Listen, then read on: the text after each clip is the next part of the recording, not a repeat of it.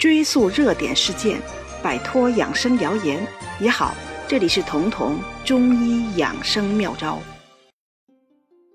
最近，美国卫生与公共服务部发布了第十五版的致癌物报告，其中幽门螺杆菌慢性感染被明确列为致癌物。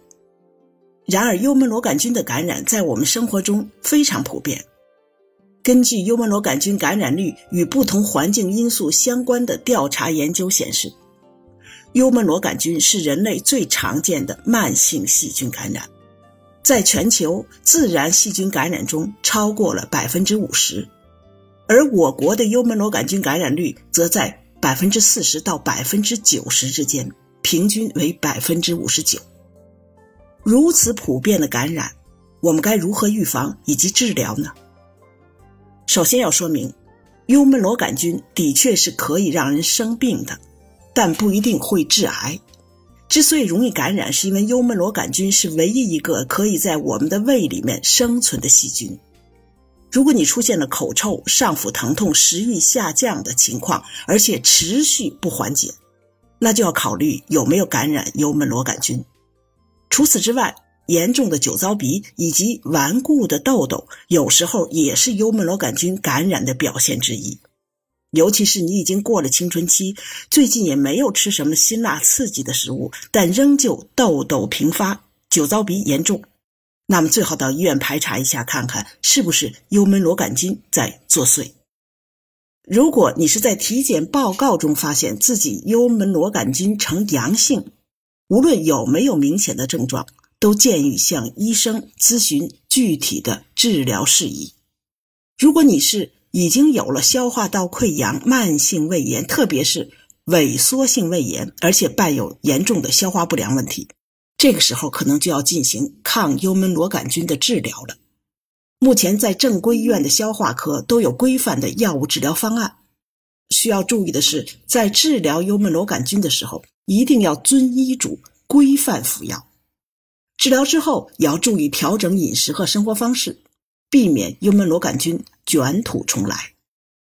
既然美国已经发布了这样的报告，人们自然更担心，感染了幽门螺杆菌会不会就真的发展为胃癌呢？在胃病的众多致病因素中，感染幽门螺杆菌确实是主要原因之一。研究显示。幽门螺杆菌能诱发消化性溃疡、胃炎，而几乎所有幽门螺杆菌的感染者都伴有慢性胃炎，约百分之十五的人会发展为胃溃疡、十二指肠球溃疡，但只有百分之一不到的胃溃疡可能最终发展为胃癌。那么，我们日常生活中的哪些习惯更容易让幽门螺杆菌有机可乘呢？幽门螺杆菌的传播方式主要的就是口口传播。如果一个人感染了，在与伴侣的深情接吻的时候，另一个人很可能就被感染；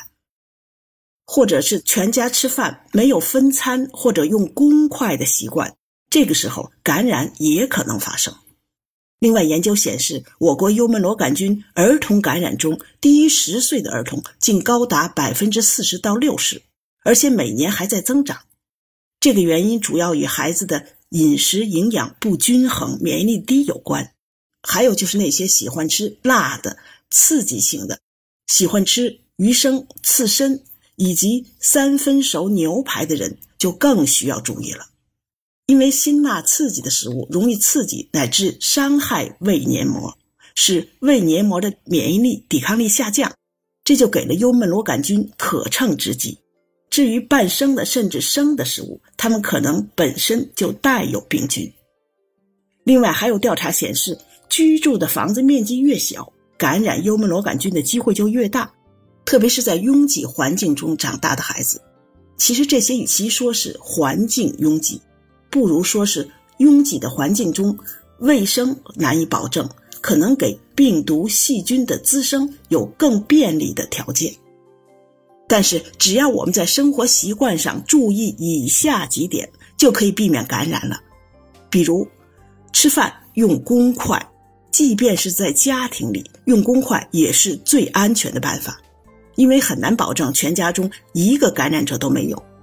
另外，喝水吃饭一定要煮熟了才好。吃生冷的食物、喝生水，即便没有让你感染幽门螺杆菌，也会引发其他疾病。如果家里的孩子很小，大人一定不要自己把食物嚼烂之后或者吹凉之后再喂给孩子。这样，如果大人感染，这个孩子也在劫难逃了。而家里的碗筷要经常消毒，牙刷也要定期更换，因为这些都是入口的东西，它们都可能是幽门螺杆菌的寄居者、传播者。虽然幽门螺杆菌的传播力强，而且有明确的致病性，但只要平时能养成良好的生活习惯，仍旧可以不给他入侵的机会。